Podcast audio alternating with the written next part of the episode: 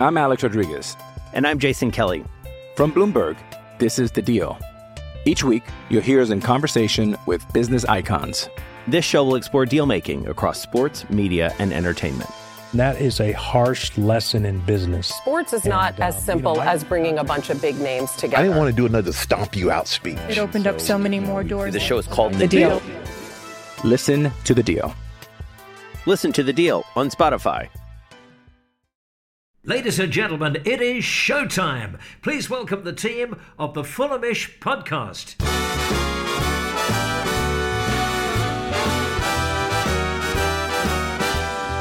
It's the Fulhamish podcast, your independent voice of Fulham FC. My name's Sammy James. Welcome to the show. Today we'll be looking back at Fulham's 2 0 win over Forest. It sounds comfortable. It was comfortable for the most part. There was a couple of nervy moments towards the end, but Manor Solomon's first goal for Fulham wrapped it up.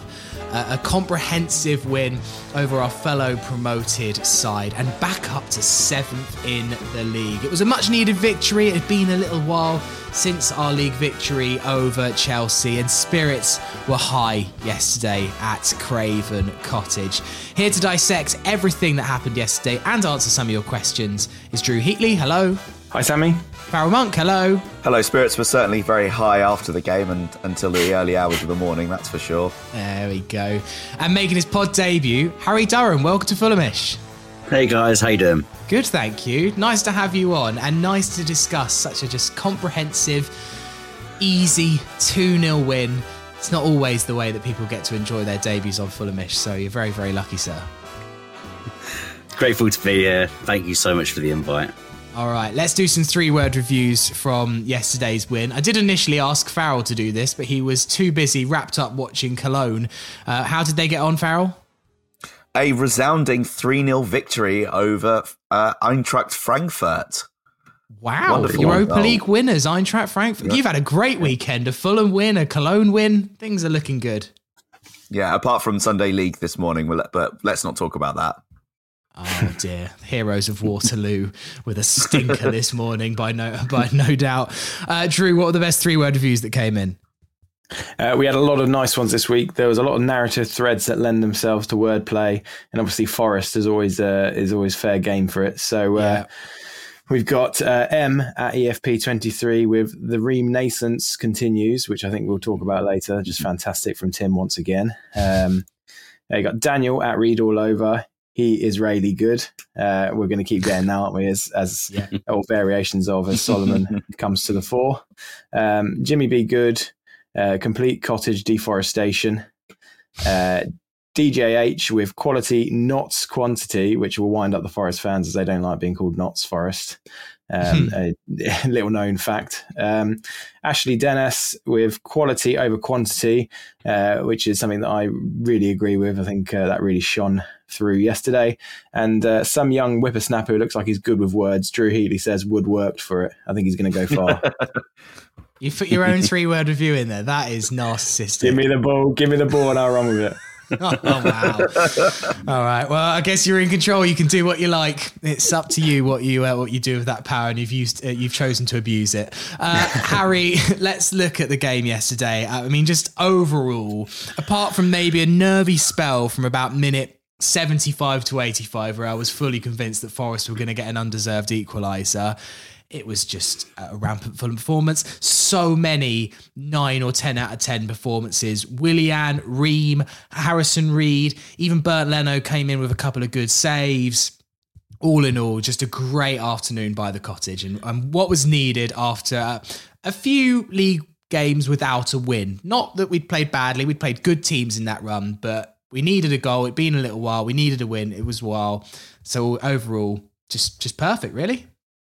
You were saying then, I, I can't actually think of a poor performance on the pitch yesterday. I think everyone played to the best of their ability and probably beyond. Maybe Mitrovic. oh, yeah, I, do you know what? I completely forgot he was on the pitch and he should have been pulled earlier. Um, I slammed him yesterday, to be honest with you. But that's we'll get into that later on. We will, indeed. I'm sure. Um, just I impressed is just like the wrong word to use for this Fulham team. I don't think any of us in this call right now really expected us to be in the position that we're in. We didn't expect Marco Silva to probably have this sort of impact in the Premier League. We didn't think that Andreas Pereira would be the ball in number 10 that he's turned out to be. And I'm, I'm, I'm lost for words really to describe that performance yesterday and this whole season completely because we're in dreamland right now. Let's be quite frank. And yeah. everyone from Leno, Mitrovic is an exception yesterday, but Willian, man. I, you know, you see those guys with the Brazilian up at football matches. I'm, I'm almost there, almost there, ordering a Brazilian flag of Amazon. I'm in love. Yeah, what a performance from um, from Willian yesterday. He was finished. He was gone. His career was written off after Arsenal. He had all the problems when he went back to Brazil. I mean, Drew, it was just sensational from him yesterday, and that goal I mean, he has absolutely no right, no right from where he is. He's got five players between him and the top corner. It's the only place he could have put it, and he found it past Keylor Navas. For God's sake, like when that went in, I it was one of those goals. I didn't celebrate. I just stood there with my hands on my head, just like, oh, he hasn't just done that. it was absolutely exceptional, wasn't it? I mean, that that poor poor Forest player. I mean, not only was he sent for a hot dog, he was literally just a mass of muscle and bone because he'd been fully skinned by uh, by Brazilian maestro. It was, um, I mean, both goals yesterday were ones of extreme quality, but that one was absolutely incredible, and with his weaker foot as well. And you just look at where it hits in the goal, and it could not have been a better place. You talk about top bins, postage stamps, all of the cliches. It was, it was absolutely all of them, and you know, there's not been any doubt for the last well since he came to the club really that we've got the uh, we've got Chelsea Willian and not the Arsenal one, but. Yeah, it was fantastic uh, from start to finish, and you just think, you know, if he hadn't had that Arsenal spell, then there's absolutely no chance it would be in SW6 this season. So, you know, God bless him for that, because uh, he's a sort of player that you, you know, you don't get unless he had something to prove, and luckily he did. And you know, we talk about Silva saying, "Oh, uh, you know, if I had any doubts at all about his quality, I wouldn't have signed him." And thank God for that because you know I think everybody to a man or a woman in the certainly on Twitter certainly had their own reservations about him. And I'm I'm sitting here, you know, tucking into it's it's Victoria Sponge around Craven Cottage, isn't it? But I'm tucking tucking into humble pie uh, and gladly because uh, it was a fantastic performance, fantastic goal, um, and a really emotional day for for the for the boys who scored. So well done, Willian. I mean, Farrell, I feel like also this win against Forest, being a, a, fellow promoted club, is such a benchmark. And everyone was talking about Forest in the summer and Forest signings and Forest signing 31 players and all the money that they'd spent. And I think a lot of pundits, and, and I'm not necessarily digging them out here because I think they had every reason to predict that Forest would do better than Fulham. But so many people thought that Fulham would struggle and Forest would do well. And on the basis of yesterday, we are miles better than Nottingham Forest. Absolutely miles better. Yeah, exactly. Uh, I think that certainly shows in the table. They've actually had a pretty good restart to the to their season yeah. after the World Cup, and yesterday just completely blew that out of the water about where each of the team, each of these teams are. Um, and I, you know, we've been through this process before when we've come up and we've tried to strengthen in pretty much every position times two. And we've seen that how difficult it is for for these teams to gel quite so quickly. And Steve Cooper is probably thinking, uh, how am I going to do this? I know I've got good players in and around, but how am I going to get them all into the team at the same time and playing well? Um, obviously, it doesn't help from their point of view that two centre backs go off at the same time in the same passage of play and injuries after what was it six or seven minutes yeah. um, but you know they've got lots of players to come on and that's obviously unsettled what was quite interesting is actually they got better when they brought on two of their newer players and Jonjo Shelvey and Emmanuel Dennis um, yeah. but again it, it, it shows that he knows he's got this this talented squad but how to sort of like put them in the right positions and then he's always going to be playing catch up like Fulham did two years ago and the pre- and the two seasons before that. Um, but yeah, again, back to let, let's let's reflect on Fulham again. Like, you know, I, have hmm. I've been critical of players like Andres Pereira early in the season, but probably yesterday was his best performance so far this season, combined with his midfield with Reed and Palhinha and Willian and Bobby Decordova Reed, Freuler and and Mangala were like not just chasing shadows, like they were chasing like the the dust clouds that are left from cartoons when they speed away. they just couldn't get close to them at all. It was it was so nice to watch how active they were on and off the ball all the way through. It was complete dominance. Yes, there were some nervy moments in that sort of second, uh, you know, in the middle half of the second, but to be honest, I could not see um, any other winner yesterday than Fulham all the way through. It was it was so it was so lovely.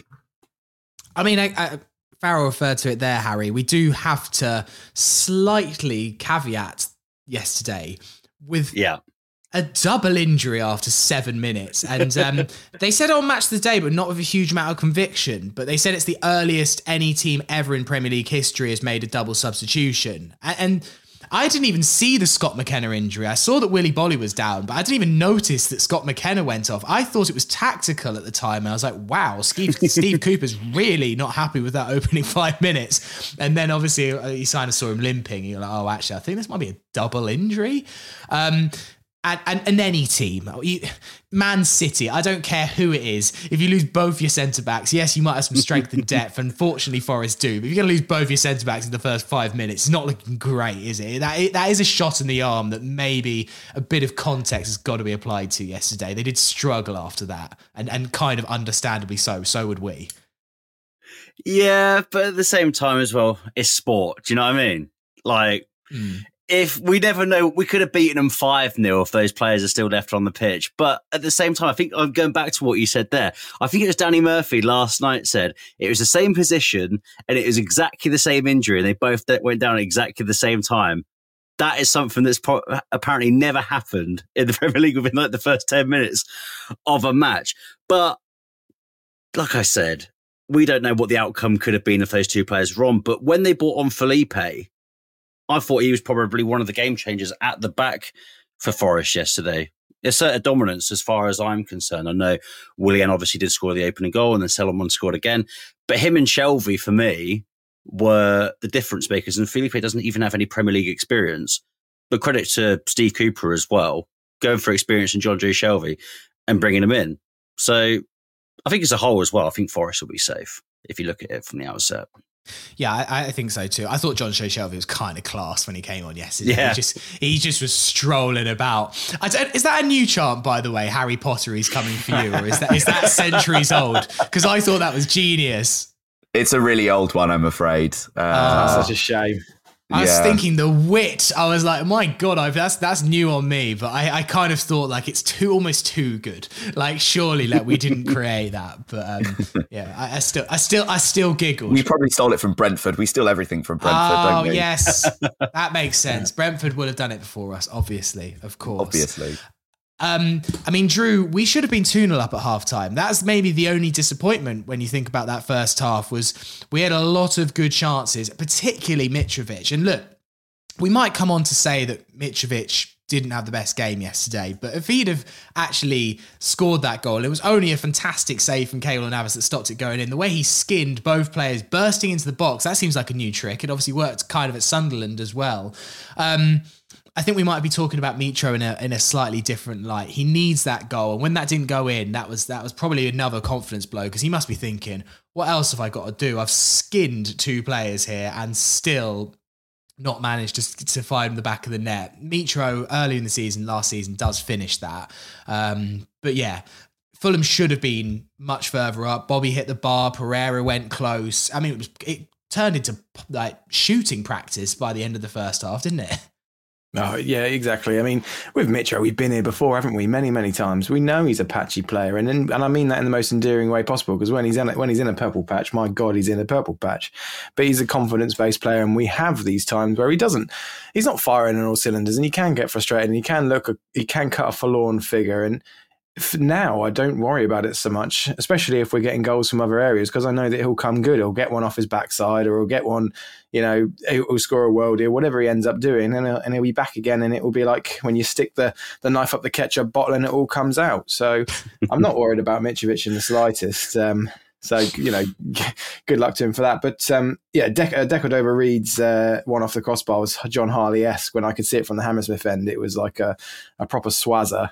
Um, a little bit too high, but uh, it, I thought it was uh, I thought it was going to be a little uh, carbon copy of John Harley's. It's funny before the game, I was saying maybe you know to try and get these goal, elusive goals that were, were eluding us in the last few games. The easiest way to change things without changing the formation is to to mix up the wingers. So maybe we you know bring on uh, Wilson and Solomon after the Sunderland game. But then the guys I was with, including my dad, were like, um, "Sorry, you're forgetting about Willian." I was like, "Yep, sure, sorry." Um, and then obviously he proves me wrong. And but then you've got De Cordova-Reid, who has just been so good this season. His his telepathy with Tete is, you know, something that I don't think anyone else would be able to replicate at this stage. So you can't even change the wingers. But actually, it didn't matter because they both came for it. So uh, yeah, not worried about Mitrovic. We should have been definitely uh, definitely two or three up. But uh, I'd have loved De Cordova-Reid to mark what's been a good season for him with a with a spectacular goal, but it wasn't to be. I was in the hammy end bogs for that one, so I'm quite. I was. I was reasonably glad that it hit the bar.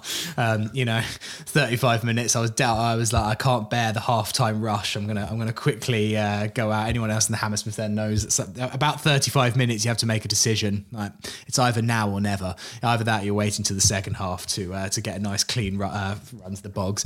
Um, Farrell, let, let's come on to Mitrovic and it clearly by the second half was I feel like it got to his head. Like as I say, I thought in the first half he was fine. I thought he kind of looked like fit and sharp and that move where he nearly scored was, would have been sublime, and I don't think we'd be having that convers- this conversation if that goes in. But second half, he he cut a bit of a frustrated figure on the pitch, despite Fulham doing well. He missed a really good chance as well with Harrison Reed's cross. It was a free header, absolutely no doubt that Mitrovic of the past just sinks that into the corner and he just got it all wrong. It goes over the bar and stuff. And he had a few more difficult chances, but maybe a prime Mitrovic would have gobbled. Um, as, as is it just a case of as Drew says he needs one to go in off his backside and then and then you know it's like a batch. Oh, um, uh, let's use let's use the ketchup analogy again, which I've never heard before. Um, so yeah, is that the case, Farrell? That we just need Mitro just to get one, a scrappy one against Brighton or against Wolves, and, and he'll be back to his normal self. He just, you know, he's just that he is a streaky player. but It just happened that last mm. season his streak was the whole season.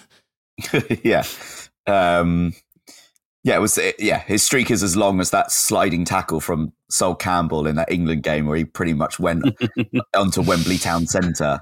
Um, to be honest, like the team is performing well even though Mitrovic isn't scoring many goals at the moment, I'm still happy with his contribution to the to the team, and I'm sure. I mean, none of us here are suggesting that Mitrovic is going to be dropped anytime soon for, for Carlos Vinicius or recalling Rodrigo Rodrigo Muniz. I don't think that's going to happen anytime soon.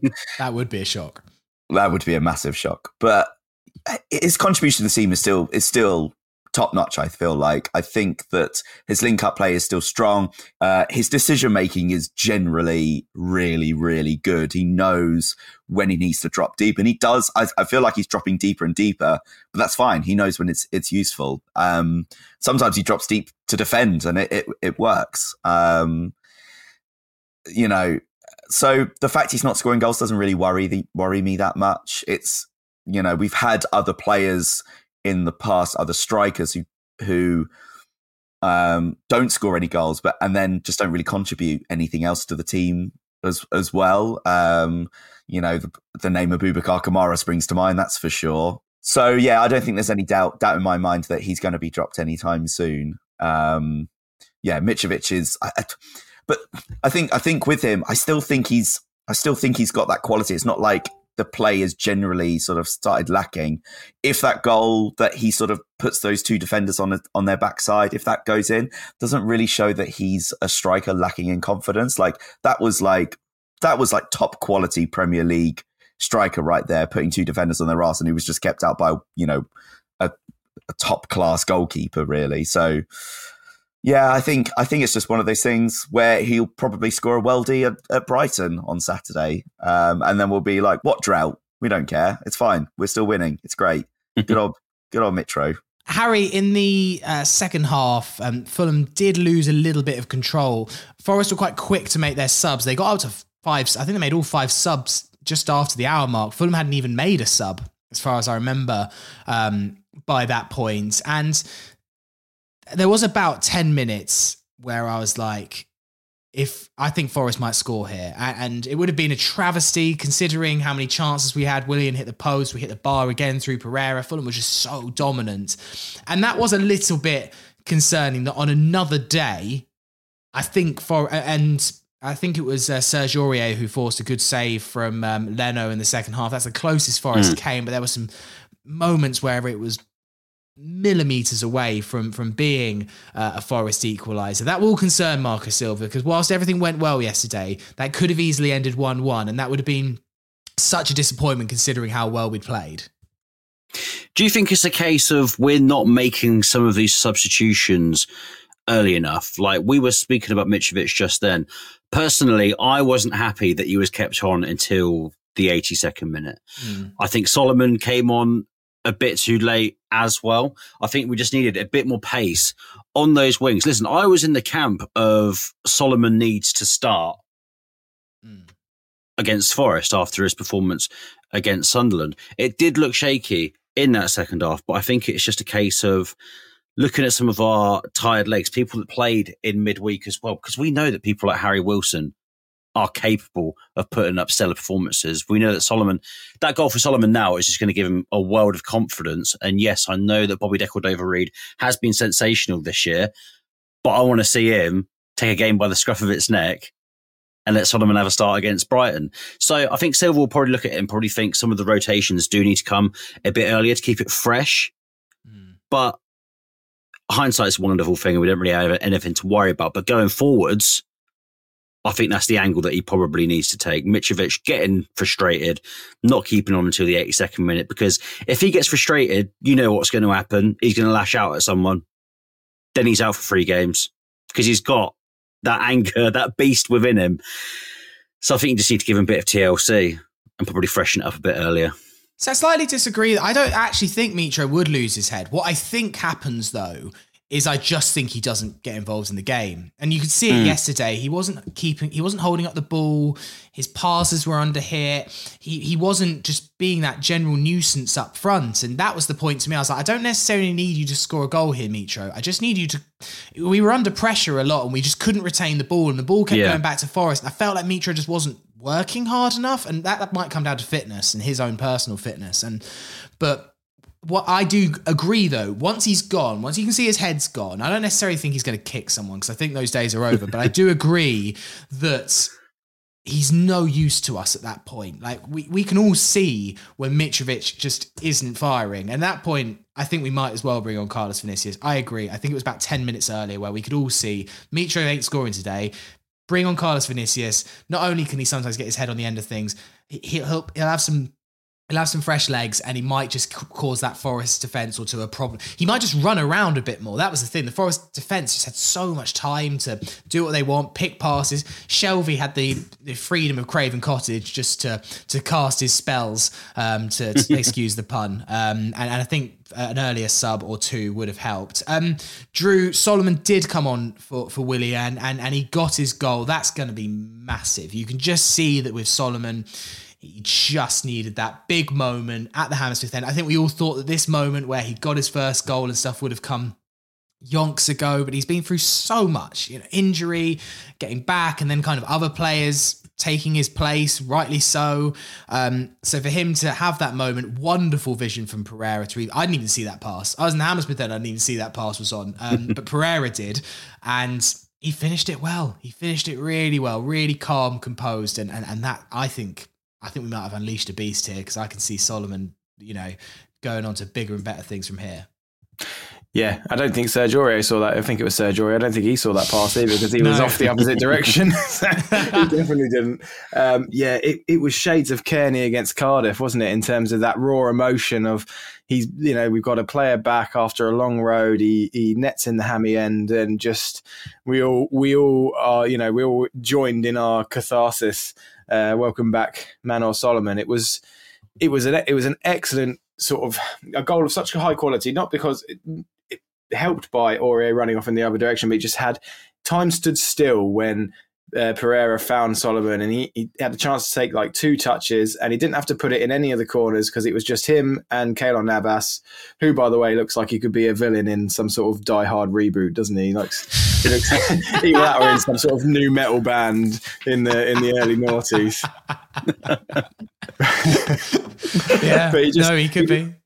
He didn't have to he didn't have to do anything special with the finish. He just he just got to slot it home. It was it was just as i say we were all just joined in that moment of just happiness for him because it has been a long road. And you know i think one of the funny things is we're still there's still a little cloak of uncertainty over the, the terms of the deal. Some people saying that we're we're obliged to sign him for x amount and and buy the rest the one year left of his suspended contract. Other people are saying it's a loan I don't know if any of us, anyone truly knows for certain, but uh, if we don't have him uh, on an obligation, I think we're we're obliged to sort that the fuck out pretty soon. So because uh, it's already becoming quite clear that he's uh, he is a, a cut above, and one of those other players who, you know, if the Ukrainian league is not suspended, then do we get a sniff? I'm not, I'm not, so, I'm not so sure. So uh, is, is is in that, you know, Fulham has always been that club where you get the Silvas, you get the Willians, you get the Solomons. If they've had a step on their way that's either their fault or not their fault, that has set them back a little bit, and that's when we get them. So when we do have them, it's it's on us to to save them. But fantastic goal and fantastic moment, one of the moments of the season for me. Um, a big shout outs to Harry Wilson in the build up to it as well, Yes. and Kenny Tete. Um, Mm. It's a lovely first touch from Harry Wilson to take it away from whoever it was. Um, Who absolutely clattered Ken- him.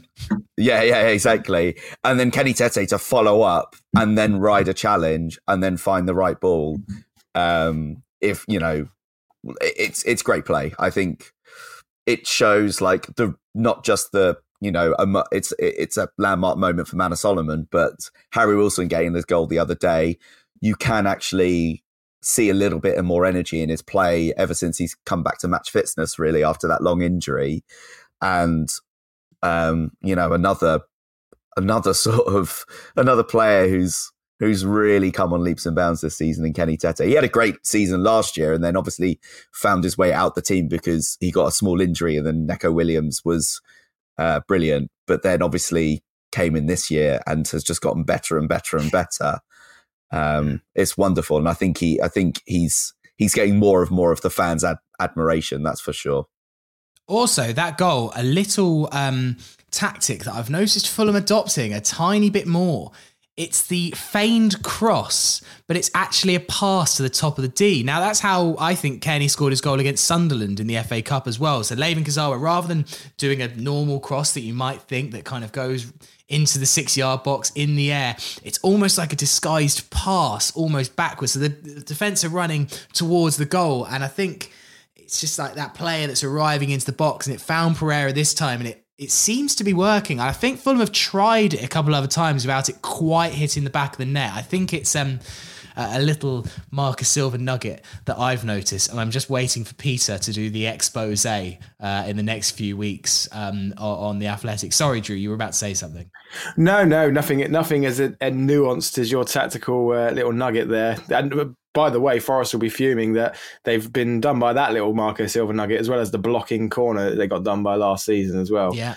Um, I was just going to say because you can't get away with it on an audio. I was going to say here's to Manos Solomon. Crack one for uh, for him. Didn't want to interrupt anyone else. there we go. Um, so yeah, a fantastic 2-0 win, up to seventh in the table. Uh, there were some fantastic performances on the pitch, but they're kind of covered uh, in the question section. So we'll take a little break here. Afterwards, we'll get into some of your correspondence. This is an advertisement for BetterHelp, a portal for finding online therapy.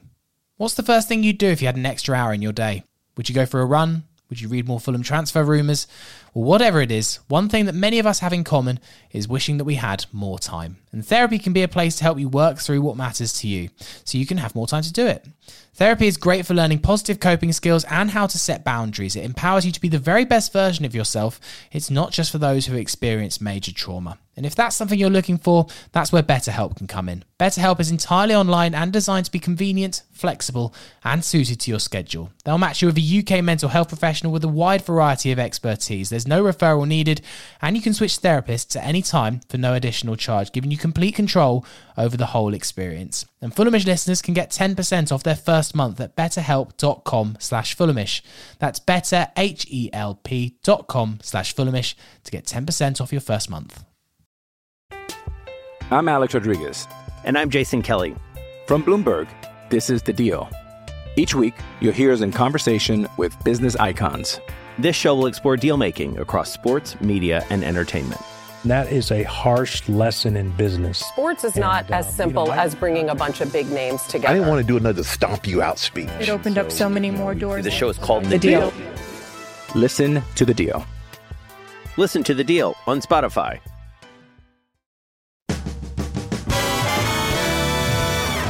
Part two of the Fulhamish podcast. It is Sammy James here with Harry Durham, Drew Heatley, and Farrell Monk. Thank you to everyone uh, who continues to support Fulhamish in the Fulhamish community, which is just a way of people uh, supporting all the podcast articles, videos that we make uh, financially. Uh, it means a huge amount. Uh, those people that do, um, you can join us if you want. It costs four ninety nine a month, and also you get access to our Fulhamish Telegram chats. Uh, three different chats. Um, always super busy there, particularly on a match day, particularly during the transfer window as well, and our tickets, pubs, and away days chats as well. Uh, always kind of active just before uh, big away matches. As I say, it's a way of supporting the content. If you get a lot out of the pod or the videos, etc., if you listen all the time and you just want to keep everything that we're doing uh, ticking along, um, then we hugely appreciate it. But if you can't or you're not able to, don't stress. Everything stays free. That's our ambition with Fulham. We don't want to put things behind a paywall. Uh, it's a completely voluntary thing. Um, but if you're able to support us, uh, there is a link in the description of this podcast, or you can head to the Fulhamish website, click the support button, and all the details are there. But yeah, thank you very much to everyone listening uh, who already is supporting us. Uh, it means an awful lot to us. Right, let's get into some of your questions that we took in via Twitter today. Uh, there were an awful lot, so I'm going to try and get through as many as I can. James Wilson. He says Willian Pereira and Solomon will get the headlines, but did Tim Ream just have his best game in a Fulham shirt? Harry, wow, it was sensational yesterday. I think the one that got me was um, the tackle he made just before Willian hit the post in the second half. He read the dummy so well. He's like, he's going to dummy this, and he, and the player behind him thought. I've got Tim Ream. No, you don't. Um, it was his reading of the game is just sensational, and it is a crime that he is 35, isn't it? It is just a pure crime. And but who knows? I think Tim Ream could still be doing this in his 50s. I think he's going to be the first 50 year old Premier League footballer. Sammy, it's ridiculous. And um, I saw you like my tweet last night whilst I was on the bus home. I was on the 270 back to in Broadway after the game, and I tweeted on the bus on the bus home. So upset. Wish Tim Tim Ream was 10 years younger. We need more time with him. Life just isn't fair, and it's not. and it's it's I I think about this all the time, and I think about group chats. I think about work. I I think about friends as well who are like Tim Ream. He's never been good. He's never going to be able to cut it in the Premier League. And now he's just stuck a massive two fingers up to everyone. Everyone in the footballing world who ever doubted him. And getting emotional was a bit dramatic, but seeing him yesterday, the reading of the game, the interceptions, the last ditch tackles, that long ball over the top as well to Willian, I think in the first half, or Bobby De Cordova-Reid. I can't remember. I've just been in absolute awe of this man this season. And yesterday, I agree, was probably the best performance that he's had, probably in a Fulham shirt, if anyone's going to prove me wrong on that. It's, I was going to say something bold, like a prime Franco Baresi or something like that. Former sporting director of Fulham, Franco Baresi. of Yeah. course. It's like what Pep Guardiola said as well. If he was 10 years younger, he would probably be playing in Man City's squad. And I agree with Pep Guardiola. It just makes me a bit sad. And performances like yesterday makes me so happy to have him in our squad. But if he was 10 years younger, we would probably have a hundred million pound defender on our hands. That's for sure. I'd, I'd, like to have my t- two cents on Tim as well. Uh, I am exposing myself today in many ways uh, for knowing nothing about football. But I said last uh, the in the summer that we were going to take uh, Tim out the back like old Yeller and uh, and say goodbye to him. And what I've been absolutely mugged off because he's been absolutely exceptional. But my dad put it best before the game. We were talking about Tim, and um, he said he's got the first five yards mapped out in his head before he even gets to the ball, and he knows exactly what he's going to do. And that that sort of helps the perhaps lack of pace or the age or whatever it is that might take some speed from you or takes his reading of the game is you know Murphy esque in terms of he he's got that exactly what my dad said. He's got those five yards already done, so he he he he sort of like um, yeah sorts that the age part out. So it's uh, it's a testament to him, but. I just want to apologise for the old yellow comment because it was uh, it was wrong, and I'm I, I'm a fool. Um, it it now reminds me of that meme I've just got this image of in my head of the meme um, where the guy's like, "Oh, I better call an ambulance, but not for me."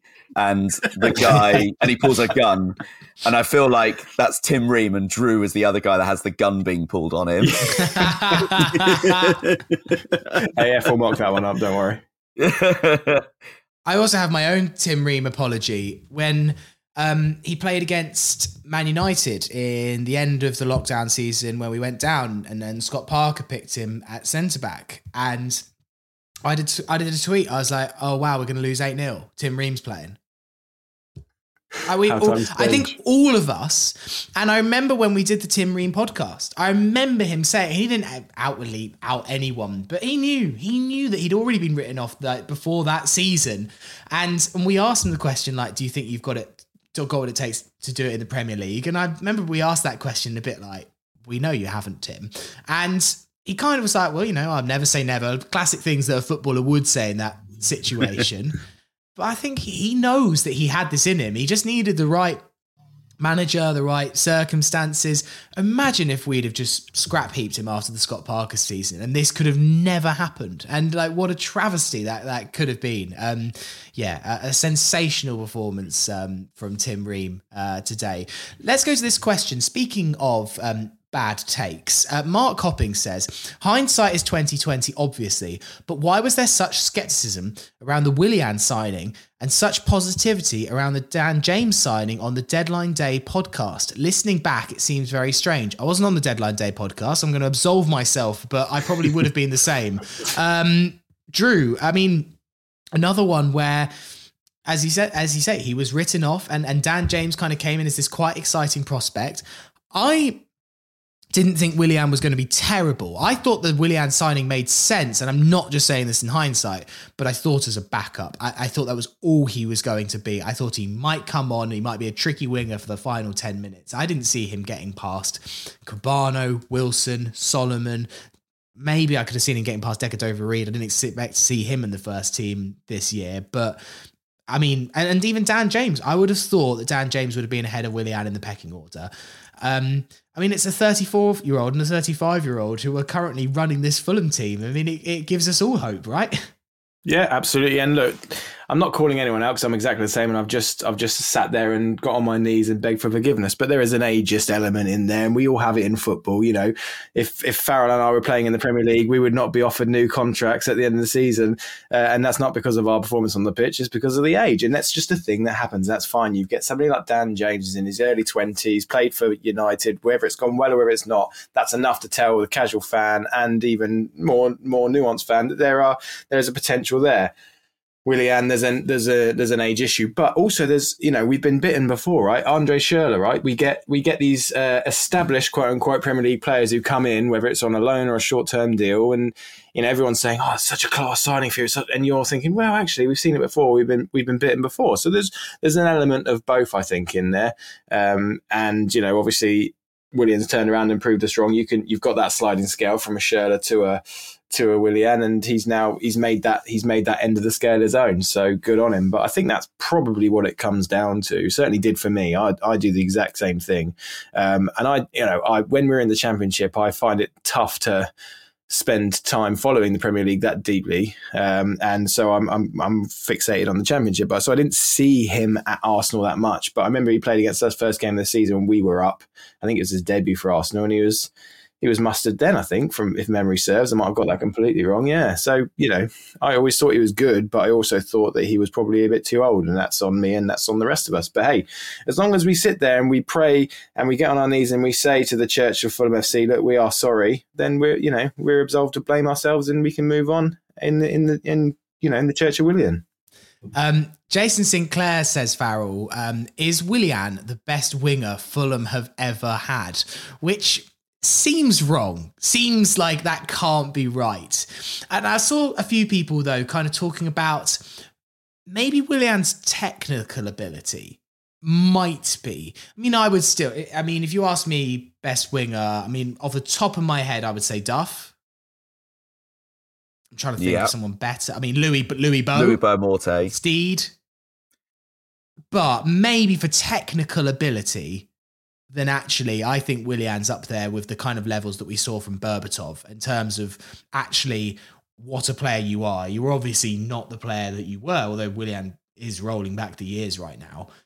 But maybe technically, I think Jason could be right. Yeah, uh, I mean, I've said on this podcast before how much of a fan I am of Willian, so I'm I definitely would put him up there even after six months in that category of of players. Obviously, he needs a, another probably another couple of years under his belt to sort of match the sort of impact that Louis Morte would have had. And I mean, Steve Malbranque was one of my has probably one of my favourite Fulham players of all time, but especially when he played in sort of like the centre mid. But we're not talking about Steve Malbranque now. Um, but um, yeah, I think he, this is a guy who has won a Champions League, although it was like a decade ago now. Um, and you know he has played at the very very highest level. So he's got to have that sort of technical ability as sort of as a base point. And i had i definitely had no doubts that he was going to bring that kind of skill element to our game. Did i think he would have the impact that he has? No i don't think anyone anyone did. Um, I certainly didn't think he would end up sort of like starting every game, considering the form of some of the other players that we have. But yeah, Willian is great, and he he's another one that's got the level of footballing intelligence that someone like Tim Ream also has, and the same uh, as Tom Cairney. Really, he's kind of got it all mapped out in his head. Probably before he's got the ball, he knows what he wants to do. Um, you know, the goal yesterday, the way he sort of shaped to go outside. I'm pretty sure that he knew he was going to come back inside and fizz it top bins.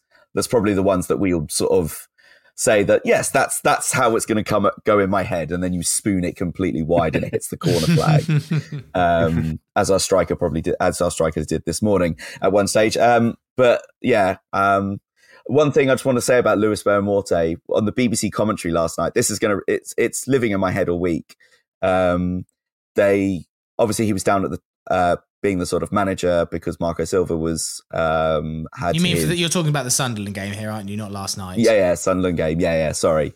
Uh, the BBC commentary said about Lewis Morte that he they went Arsenal player, of course, Arsenal, um, and they didn't like hardly mention Fulham. I don't know who was, I can't remember who was on co-coms. They went he did also play for Fulham, you know. It was Steve Wilson. I remember it. He went like um, uh, Louis Morte, of course, uh, the uh, the ex Arsenal player, uh, played for Fulham as well.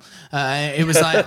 All right, mate. He's definitely more known for playing for Fulham than he was playing for Arsenal. Like, come But on. do- does does he go to the Lineker school? Does he go to the Lineker school of like smug little line at one liners? Because like that to me is like, yeah, it was quite handy for Fulham as well. As in like he was actually really amazing for Fulham, but like I'm really I'm really smug and funny like Lineker, and I'll just say a little little wink to the camera, a little side eye.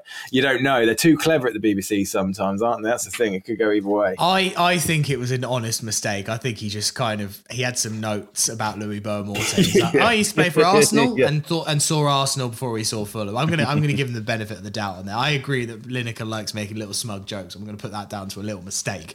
Um, but it still was a bit where I was like. Please remember he played for Fulham. Um, this is going to be really embarrassing if you don't. Uh, um, let's go on to this question. More of a point, really, but um, it's it's a very good one. Um, his name on Twitter is Tomato. Um, one uh, is his handle. Anyway, uh, his question is: We have more points than Sheffield United did in 1920, which was 33 at this stage. And Leeds did in the season 2021. They had 32 points at this point. Sheffield United finished ninth with 54 points, and Leeds finished ninth with 59 points.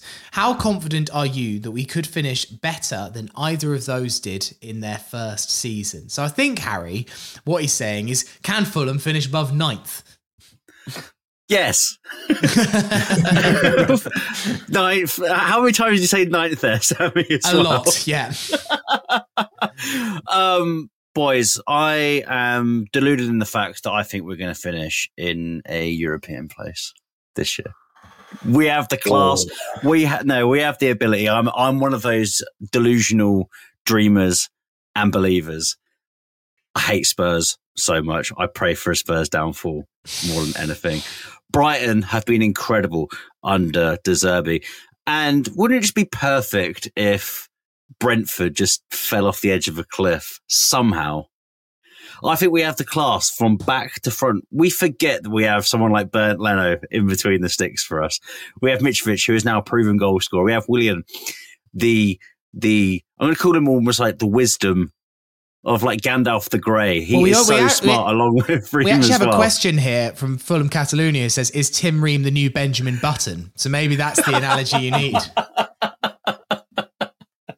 was close enough. They are literally people of wisdom. So yes, answering that question, ninth, anywhere between seventh and fifth is ours. And that's probably a huge claim. I, am sorry, but I know we've been very lucky with some of the. We've always had somewhat the same team throughout the season. I know that Wilson and Solomon have been out for substantial amounts of time, but if we can keep all of those players fit, your Joao Palhinhas, your Harrison Reeds, they are like the heartbeat of that team for me, in my opinion.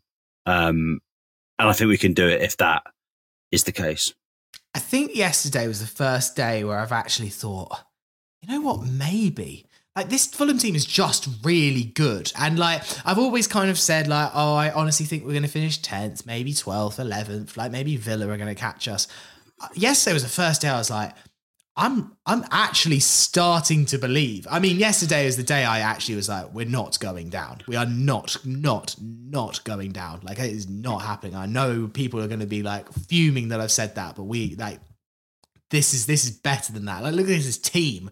Like and uh, but barring the most unfortunate set of circumstances ever, like look at this team. You only have to use the, your eyes to realize that this team is is far better than a lot of this league. Arsenal are dropping points, so uh, yeah, let's catch them. I, I just I think yesterday made me believe Harry that whilst I still think that something's going to tail off, something's not going to go quite right. I still think probably the the sensible bet is ninth or tenth. Mm. Like there was something about the performance if you think about depth as well, someone did a screenshot. I can't remember if it was one of you guys or someone else on Twitter yesterday who screenshotted our subs from the game when we played Forest, what was it in September or October, yeah. and compared it to now, it's incredible. Mm. The people that we have coming off the bench, I'm delusional. I am completely delusional, and I think that we can do it. If you see some of the impact that we have coming off the bench, if we bring in Solomon on, even though I want Solomon to start, if you have Harry Wilson, Vinicius as well, to run at defenders, as soon as they're tired, he can nick a late goal easily. Yeah. I, I think we need to start start a position to rename the bench, just call it Hench because it is it's looking good at the moment. it's looking strong, and I thought that I thought that the other day. I hadn't seen that screenshot that you mentioned, Harry, but that that is a, probably an excellent point because people are coming back at the right time. Mm. Um, and I think for years we've said there's a lot of dross in the Premier League. There is like, and but the, but the problem was we were we were part of that dross. We were we couldn't we couldn't rise above it. But now teams are starting to teams are starting to find find out how we play a little bit more, which is why we've had uh, not as much luck of late against the top top side, but actually there is a level of well, we are actually better than a vast majority of the bottom half. Um, all of the bottom half, I would suggest. So that you know, it it's remains to be seen because we have had a sort of fantastic way of picking up the points so far. To re- to maintain that is going to be harder, but you don't know, dear. It's possible. Um, we've got a good question here from Woodrow Sweats, which is based on this. I'll go to you this, Drew.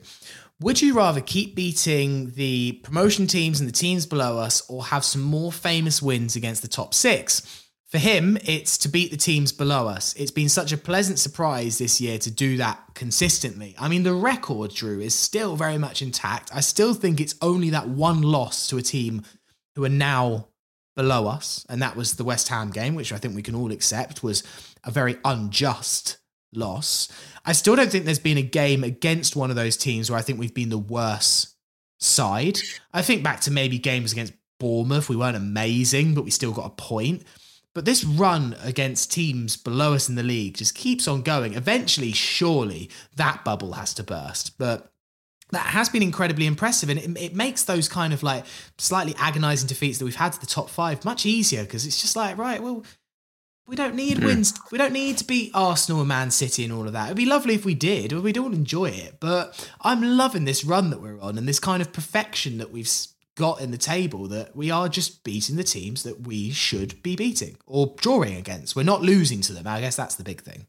Yeah, I've been thinking about this a lot recently because that's the difference for me in a nutshell. That's the difference between us and Brentford, for example, right? Brentford are being spoken about so much by every Tom, Dick, and Harry. Uh, no offense, Harry, um, because um, because they're getting the points and they're getting the uh, they're getting the results against the top teams.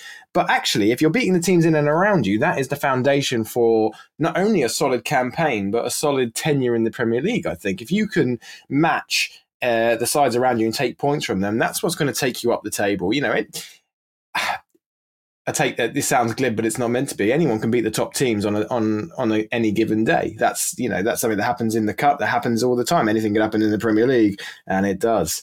Uh, to to sound like Martin Tyler, but what you need to do is is beat those ones in and around you, and that's what is true stability. So yeah, for me, every day, and let them underestimate. Let, let us not be spoken about by Alan Shearer and Garth Crooks and all the rest of them who has their little uh, teams of the week and, and all of this. Just let them forget about us because actually we'll come we'll come from behind like a freight train. I'm I'm confident about that. Let Toney get his little equalisers against Arsenal. That's fine. Uh, I like to be underestimated, and I think it's where we're at is a lot more uh, is a, is a lot more solid than than anywhere else keep giving Sammy just a minute on the overlap, despite exactly. despite it being a two and a half hour show. just keep, just keep.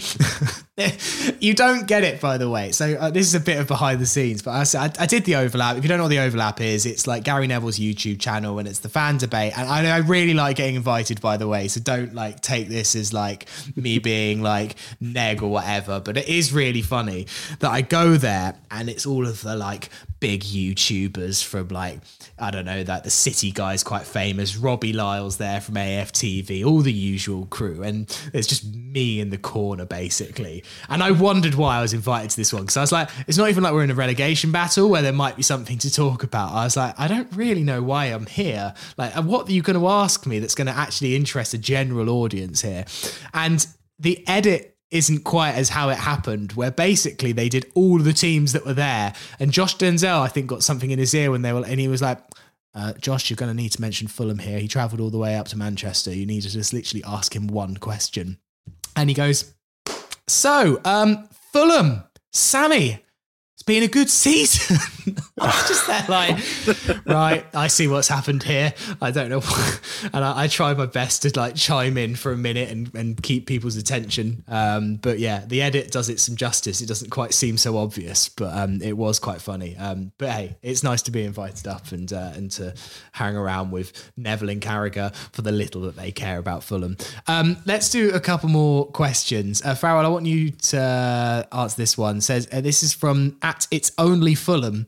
Uh, he says, could Sasa Lukic and Manor Solomon force their way into our first 11? Yeah, everyone kind of got a run out yesterday. Even um, Cedric Soares managed to come on for a couple of minutes as well. I thought there was a moment where Sasa Lukic was going to score, which would have been incredibly exciting, but he slightly miscontrolled it and the chance went away.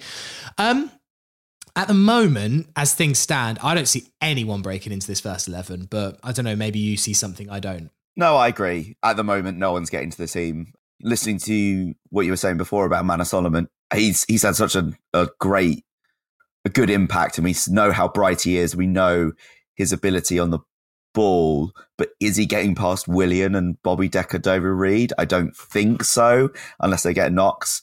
And Cedric Soares is not is not uh, getting past Kenny Kenny Tete Bebe anytime soon.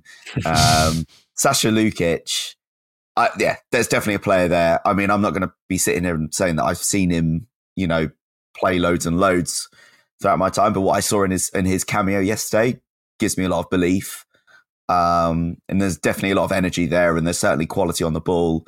My favorite moment was where someone, I think they cleared the ball up the line, and Cedric Soares like it bounced off his chest uh, like it was fired at him so quickly, and he still was able to sort of like uh, control it pretty well on his chest, like as if, as if he had sofa cushions uh, attached to his boobs. Really, it, it was a it was a, a small but a small moment that, but one that I, I noted in my head. Really, but yeah, they're, they're I, just can't see them any times while the while the team are playing as well as they are without injuries. I just don't I can't see them forcing their way into the team, and Marco Silva isn't one for rotating. We don't have Slav Bingo card. We don't have the Scott Parker wild card anymore. What we do have mm. is a set hand that Marco Silva likes to display every week in, week out. I guess for Manor Solomon, I, I, firstly definitely think that he will start the Leeds game in the fifth round of the Cup. I think that's um, pretty um, obvious as far as Mark said. Maybe there might be moments where Marco will see tactically that Manor is better for facing a particular right back. There's a certain weakness or a certain strength that he wants Manor to kind of like expose. Um, but as you say, Farrell, I don't see him changing it. Um, and one of those players that we just talked about that would need to be deplaced, um, who had a brilliant game yesterday, Harry, and we haven't mentioned him yet, Harrison Reed. Colin Bugler just asks, Harrison Reed, comma, discuss, full stop. So yes, we should give Harrison Reed his dues. He was electric yesterday, and I think thrived with the fact that he didn't get replaced by Cairney. He actually kind of played a bit of the Cairney role in the second half. He was calm, methodical, and actually, I thought that João Palhinha, I didn't massively notice him too much in the second half. It was all about Harrison Reed. I was in the camp of one of those people that what it might be only me in this camp that wanted Harrison Reed to be dropped from Tom Ke- for Tom Cairney over the next couple of weeks, and in particular yesterday. But I've eaten my words, and uh, Harrison Reed shook me like he has all season. Just the cleaning up of the ball for a guy like of his size as well, and how physical he is.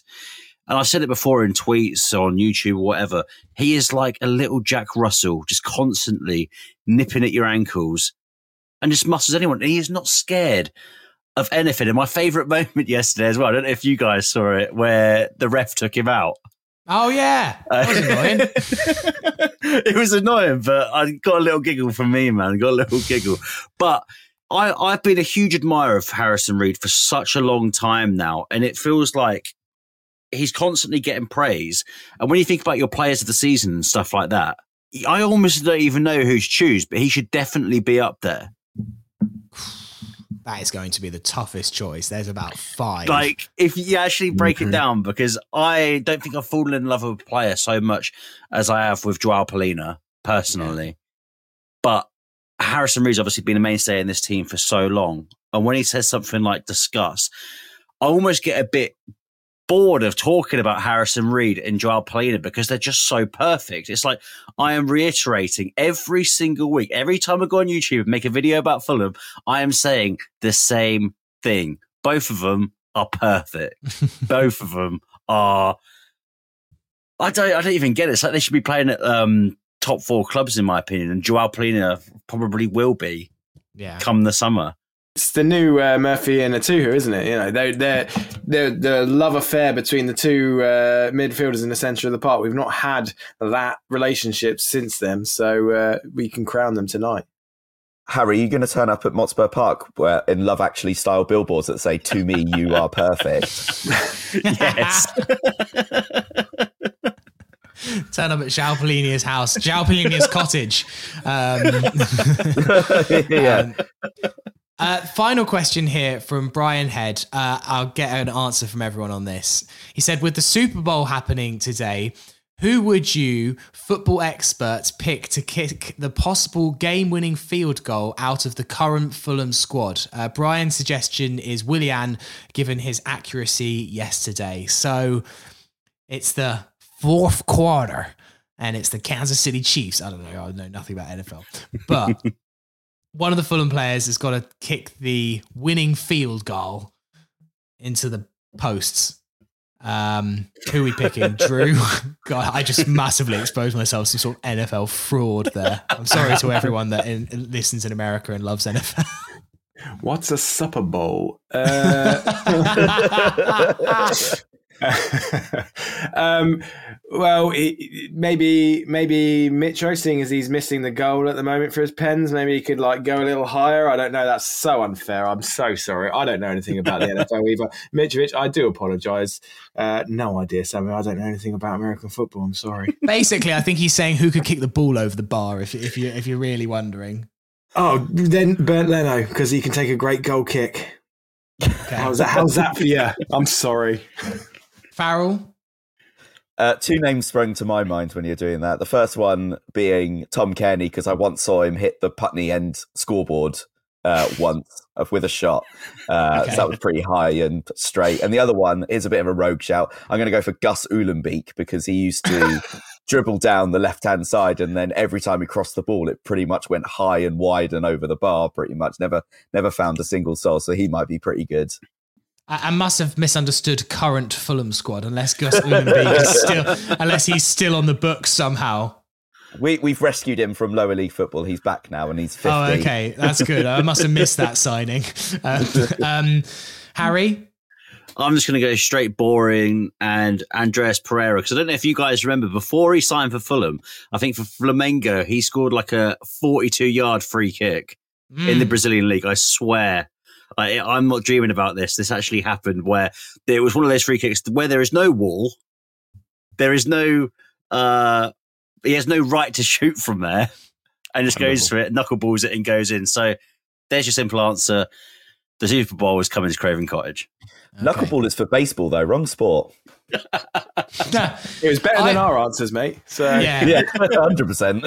I'm just going to go for Tim Ream because there's nothing that Tim Ream can't do, really. And he's American. He would understand the significance of needing to score the uh, the winning field goal. Whereas I think maybe other players in our team just wouldn't wouldn't get the occasion, wouldn't get the moment. Whereas uh, I think Tim Ream would. Um, so I'm, I'm going to give it to Tim.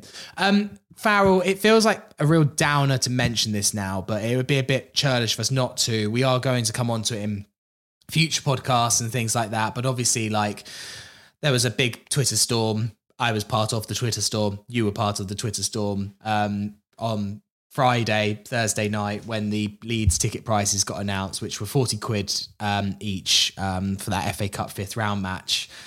I mean, I'm still, it's annoying when, like, obviously, like, to have to even mention it because the football's so good and it's such a stain on this season that this keeps coming up and it just doesn't need to. It doesn't need to be in our minds or attentions if the club just did not do stupid things like charge this amount for an FA Cup match that just goes against, I think, everything that the FA Cup and Fulham is about. And I'm and and the tweet I did on Thursday was just I'm running out of running out of fucks to give because it just keeps happening and there's nothing that it seems that anyone can do about it. It's it's just it's just turning into a joke really, and and, and it's just the detachment of the people making these decisions, and we don't know who they are. Well, certainly I don't. You might know more. Is is just astounding. Yeah, um, it is really annoying. Like you're quite right in saying that we should be just fully focused 100% on how brilliant Fulham are on the pitch, but that is not what a football club, especially that we know in England, is not about. Uh, essentially, there's you know it's a it's a it is a community thing. We try and get as many fulham fans coming to to fulham as possible but in the club's eyes it's more about just getting any fan in with money into the stadium. Uh, and you were quite right in saying uh, on twitter and when we spoke about it in the week as well that we shouldn't we shouldn't see we shouldn't see fulham anymore as that kind of like special family club. And we shouldn't be surprised by what the actions they're doing because they have been doing it for years and years, that they don't treat us as Fulham fans anymore. They just treat us like uh, walking wallets effectively. And, you know, there was, there's a, you know, we, we do sort of like caveat it a little bit with, you know, season ticket prices, which are really reasonable at the moment. But don't think for a second they're not going to come for season tickets next. Um, that's what we've always got to warn people about. And yes, it is. It's so disheartening and demoralizing to think that well, we can't do anything about it because, as cliched and as wanky as it sounds, you know, we'll let them win effectively, and we don't want that to happen because once once they come for once they come for um, your fans who can't really afford to get a season ticket or the other or they or they um, don't necessarily have uh, the means or to have a season ticket and they are being priced out, they will come for us next. Um, you know, we did the survey, we do the survey every year, and this year we tried, we did it in a way that we can work out how much of an effect it's had on fans. And, you know, of the people that bought tickets last year, um, a third, one in three, up until the up until the World Cup break, had bought zero tickets this year, and they had they had spent money last year, and now they're not coming at all. And a further twenty five percent on that, they've only spent they've only bought one ticket up until that point, and it's very likely that that has continued throughout the season. Um, and it's not right. It's not right at all. It it goes back to this whole legacy fans thing. Shahid Khan wrote um, in his notes after the European Super League. Um, thing was mooted, he wrote um, something along the lines of Fulham want to remember that the, the biggest stakeholder in the club is the generations of Fulham fans that have been coming, and we will never forget them. But that, that was obviously just words. They want to discard the legacy fans. They want to bring in the fans, bring in the people that have got more money, and that's who they care about. So we just need to keep banging that drum because otherwise it won't be Fulham Football Club anymore. It will just be a football club that's situated in Fulham with some customers that turn up every now and again, really. Yeah, I couldn't have said it better myself. Well, look, as I said, I've like kind of got to my wits' end of talking about it because it's just it is what Fulham are now. And I think the days of expecting, you know, there's been lots of chat in the last few weeks. Oh, they didn't put any free coaches on for Sunderland. Oh, um, you know, Fulham don't do this for the fan base or Fulham don't do that.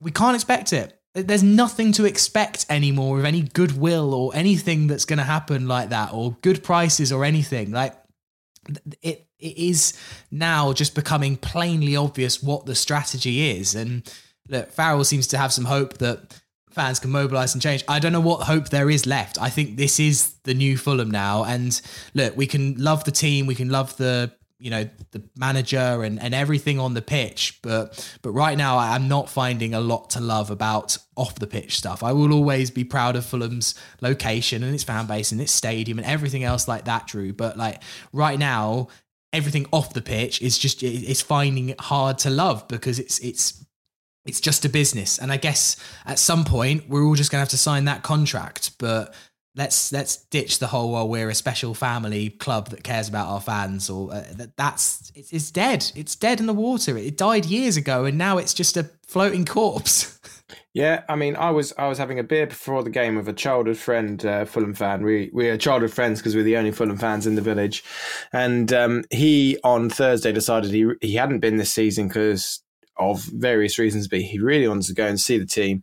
90 quid, Riverside stand, 30 pound train from where, where we grew up uh, in Hampshire. So before he'd even set foot in the Wetherspoons pub, which he did from uh, opening, by the way, because he was so buzzed for the game, he'd spent over a ton. And it's just, uh, he spent over a hundred pounds before 10 o'clock that morning. It's just, it, and that's not sustainable for anybody. I don't care how much money you earn, and it's just a shame. And it's you, the fan base is split. You know, some people say, "Oh, stop moaning. The season tickets prices are great," or some people are like, "Stop moaning. It is what it is." Other people are saying, "You know, it's disgraceful. We should do something about it." That's fine. It's always going to be the way. But as Faz says, you know, it's going to be a very, very interesting summer when the season ticket renewal prices come out because on the Riverside stand uh, uh, uh, signs you can see during the game, sign up for the waiting list for the season tickets we were oversubscribed. And you know what that means? You can charge whatever you like. So, look, there's going to be a few people switching sides come June uh, when it comes to the great ticket debate. Let me tell you, because it's gonna it's gonna be a nasty shock. So, and I hope I'm wrong, but I doubt I am. I mean, the, the one last thing to say about it was in Shahid Khan's uh, program notes that were released on the website on Friday when all this uh, Twitter storm was going on. His first sentence said, "Welcome to another sellout game at Craven Cottage," um, and it wasn't sold out. They're pushing, you know, Chelsea didn't sell out, Spurs didn't sell out. Uh, I don't think any of the home games have sold out since since the turn of the year, despite everything going on the pitch, and we're having one of our most successful seasons ever. And they're still trying to push the line that well, it's selling out, so therefore there's nothing wrong, and it's not even selling out. No, indeed. Right. Well, then there will be some more discussion on this uh, on the Thursday Club uh, later in the week and on the Fulhamish website and everything else like that. Um, you know, there was so much to say about the match yesterday, and it was so amazing that I didn't really want to have to lower the tone, but it would have been a bit churlish, I think, for us to do this and and to not mention it at all, given how much of a rage uh, a lot of people were rightly in on um, on Friday about those uh, about those Leeds tickets. Uh, before we end, uh, let's name the podcast. Drew, what would you like to go with? I'd like to go with Drew. No, I'm joking. Um, I- I'm very tempted, but I'm not going to do it. I'm going to go with, and there were loads, by the way. The one I really agree with the most is, uh, and it's no wordplay, but it does really ring true. Is is quality over quantity, and that's what that's what bore out yesterday. Yeah, I think that's nice. I think it's a nice little subtle dig, isn't it? But at the same time, just um, saying how good we were yesterday. So let's go for it. Who who said that one? Uh, sorry, yeah, that was Ashley Dennis at Ashley Dennis. Well, well done, Ashley Dennis. Uh, right, that will do for the podcast today. Thank you very much to my guest, Harry Durham. What a debut! Clap him off the pitch. There Thanks, guys. Thanks. Uh, Drew Heatley, thank you. Pleasure as always. Thank you very much. And Farrell, thank you. Thank you, thank you very much. All right, the Thursday Club will return on Thursday, shockingly, uh, with myself, Jack, and Peter. Looking ahead to that Brighton game at the weekend, 6th versus 7th. That is going to be one hell of a match, particularly for the neutral. Um, I think TV have missed a, uh, a big one there. I think this one could be uh, a classic on Saturday. So join us later in the week for that. Plenty of good Fulhamish content coming on the website and on YouTube as well. So make sure you subscribe to both of those. But until then, have a lovely week. Come you whites. You whites.